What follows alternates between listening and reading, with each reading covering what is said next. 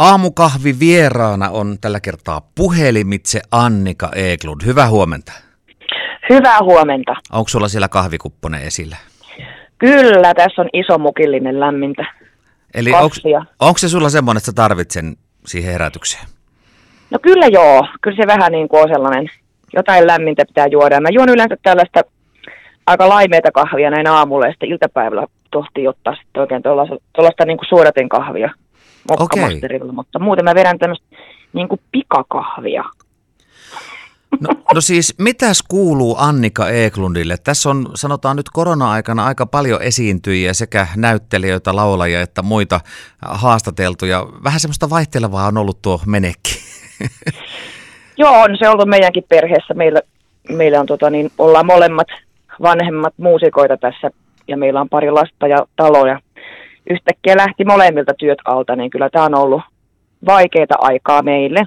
Ja on jouduttu tekemään kaikenlaisia taloudellisia järjestelyitä, mutta on selvitty. Ja, ja tota niin, nyt näyttää taas ihan suht valoisalta ainakin, kun tätä kalenteria tässä plärää, että keikkoja on siellä sitten taas putkahdellut ja teatteritöitä ja, ja sitten lisäksi mä hain, hain muitakin töitä tuossa korona-aikana ja sain sitten haalittua itselleni noita muskariopettajan töitä. Aikoinaan siellä Jyväskylässä opiskelinkin muskariopettajaksi, niin niin niitä nyt sitten teen tuolla Porvoon musiikkiopistossa ja sitten lisäksi vielä on pianoopettajana.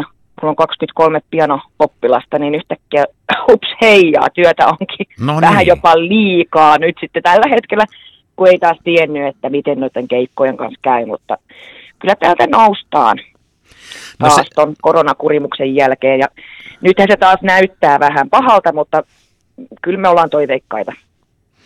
No se mikä on, kun juttelee laulajien kanssa, niin ei pelkästään se raha, mutta myös se, että kaipaa sinne keikoille ja sitä vuorovaikutusta ja semmoista. Oletko huomannut samanlaisia, että tulee vähän niin kuin vierotushoireita? siis mä olin tulossa ihan, ihan mökkihöperöksi, että kun ei ollut mitään, mitään tota niin, sosiaalista elämää, kun kaikki sosiaalinen elämä on siellä keikoilla ja sitten muuten sitä elää ihan erakkona. Et toki niin kuin lasten kautta, mitä nyt on kontakteja, mutta kun lapsillakin koulut pantiin kiinni ja, ja tota niin, harrastukset kiinni, niin kyllä me oltiin täällä ihan, ihan tulossa höperöiksi koko porukka. Ja sitten kaiken lisäksi me vielä sairastettiin se korona koko perhe sillä lailla, että jokainen sairastui kahden viikon välein. Eli se, Eli se oli aika pitkä, sairastui- pitkä no, se oli, se oli sellainen seitsemän viikon karanteeni sitten vielä lisäksi. Kaikesta, Kaiken kukkuraksi, joo. Ei päässyt kauppaan eikä mihinkään. No kuinka vähällä te selvisitte taudista? No me päästiin tosi lievin oirein, että, että tota, mun miehellä oli vähän yskää ja lämpöä ja hän eristäytyi tuonne makuuhuoneeseen kymmeneksi päiväksi ja mä toin sille ovelle aamiaisen ja lounaan ja näin ohjattiin, että täytyy eristäytyä koko Joo. perheestä. No silti se tarttui sitten meidän tyttäreen, jolle tuli vähän nuhaa ja kaksi viikkoa siitä se tuli mulle. Enkä mä olisi tiennyt, että mulla on koronaa, jos ei olisi tarvinnut käydä jatkuvasti niissä tarkastustesteissä. Että ehkä oli semmoista pientä niin kuin hengenahdistusta, mutta hyvin helposti päästiin. No niin, helpolla selvisitte.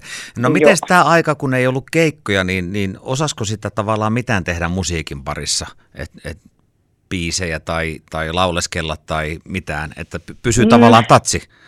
No mä oon aika laiska siinä, niin kuin, että mä yksin laulaisin tai harjoittelisin, että pianoa tuli soitettu jonkun verran, kun taas sit mun mies soitti niin kuin ihan ärsyttämiseen asti. Se siis treenasi ihan hulluna, että kitara niin kuin tilutti koko ajan. Kitaravinku. Kitaravinku, mutta tota, se oli sen, sen keino selvitä. Et, et sitten jonkun verran sain tehtyä uusia biisejä, että julkaistiin toi Haaveet tallella ja sitten ketään sellaista ton Ojalan Pasin ja, ja Antti Kleemolan kanssa tehtiin musiikkia. Ja nyt saatiin kolmaskin biisi, se on kohta valmis, että varmaan alkuvuodesta sitten julkaistaan, että jotain kuitenkin. Niin, Valoa tunnelin musaa. päässä. Kyllä, Mm, mm. Eikö se ollut niin, että, että mikäli mä oikein muistan jostain vanhoista jutusta, että sä oot, sä oot tosi nuorena ollut jo musiikin kanssa tekemisessä, siis ei välttämättä laulu, mutta niin kuin soittamisen. Kyllä joo, että tässähän on nyt tulossa juhlavuosi mulla, että mä olin just täyttänyt 13, kun mä aloitin laulaan bändissä. Voitin semmoisen kilpailun, missä haettiin orkesteriin solistia.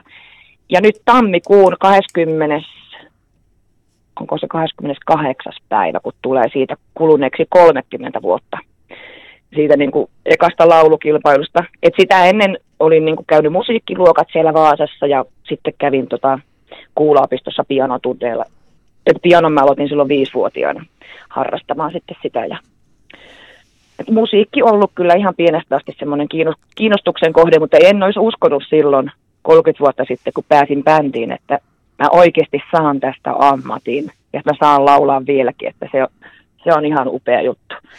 Miten tuohon laulajahommaan, niin kuinka paljon siitä esimerkiksi on pianoa soittanut, tai, tai voisi se olla muukin soitin, niin, niin on hyötyä?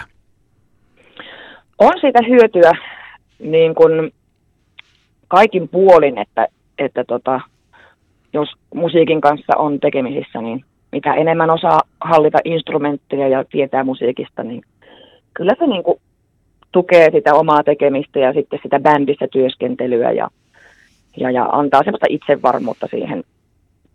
Ainakin mä koen näin, mutta en tiedä.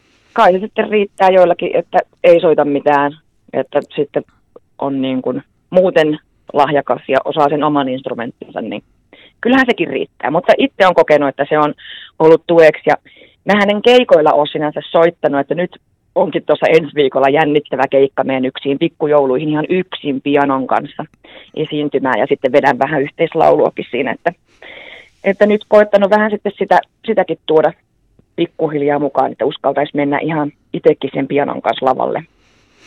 Tämä lokerointihan nyt ei välttämättä aina niin kauhean järkevää, mutta ehkä sut jollain tavalla kuitenkin, kuitenkin tähän iskelmägenreen voi yhdistää. No minkälaista musiikkia sitten kuuntelet kotona? Kun jotkut sanoo, että siis se musiikki, mitä laulaa työkseen, niin sitten kotona kuuntelee jotain ihan muuta. Miten se sulla on? No mä kuuntelen aika paljon niin kuin niitä, niitä kappaleita, mitä sitten niin kuin otan ohjelmistoja, mitä mä treenaan. Sitten tavallaan semmoinen niin hupikuuntelu on jäänyt tosi vähälle, että kuuntelisin mitään. että näin se menee. Että sitten automatkoilla kuuntelen, mitä radiosta tulee. Ihan vähän niin kuin mielenkiinnostakin, että tietäisi vähän, missä mennään, että mikä siellä radiossa nyt soi. Mutta sitten mä huomaan, että mä palaan kuitenkin aina tonne ehkä tämmöisen 80-luvun musiikkiin tai johonkin tämmöiseen vanhaan iskelmään. Ehkä se on kuitenkin se, mikä niin kuin itseä miellyttää enemmän kuin sitten joku nykypoppi. Nyt on sitten semmoinen tilanne, että pitkästä aikaa sitten Jyväskylässä keikalla, eli tulevana sunnuntaina, eikö näin?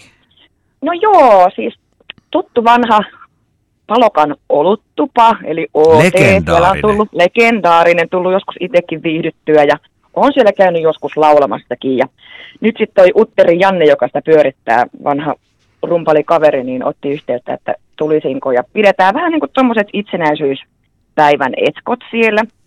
Ja tota, siellä on ensin tilaisuus näille niin kuin OTn niin kuin tälle niin kuin viippiporukalle on niin kuin tämmöinen pieni alkuilta, yksityis, alkuilta ja mm. sitten loppuillasta koko kansalle. Ja, ja tosiaan aika paljon sellaista niin kuin cover-musiikkia soitetaan nyt sinä iltana, että sinne Janne on kasannut upean house-bändin ja soitetaan aika paljon justiin, mennään ihan Simply the Bestistä eteenpäin, että tuttuja, wow. hyviä hittejä. Mm.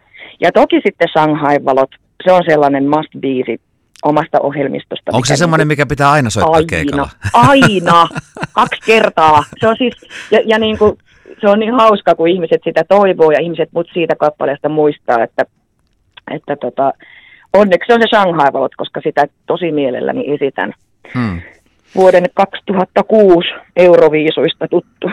Niin. Tai ehdokkaana, niin. Siis aika monella artistillahan se, se semmoinen niin selkeästi rakkain tai selkeästi tutuin biisi. Ja, ja monet sanoo, että vaikka sitä joutuu esittämään kymmeniä ja satoja ja joskus tuhansia kertoja, niin aina se on yhtä mieluisaa. Onko se näin? No on se. Siis kun siitä on niin ylpeä, että saa esittää sitä ja on niin onnellinen, että se yksi biisi on sattunut kohalle, mistä ihmiset muistaa, niin, niin, niin se on, se on vaan niin rakas kappale, että mielelläni aina sitä esitän kyllä.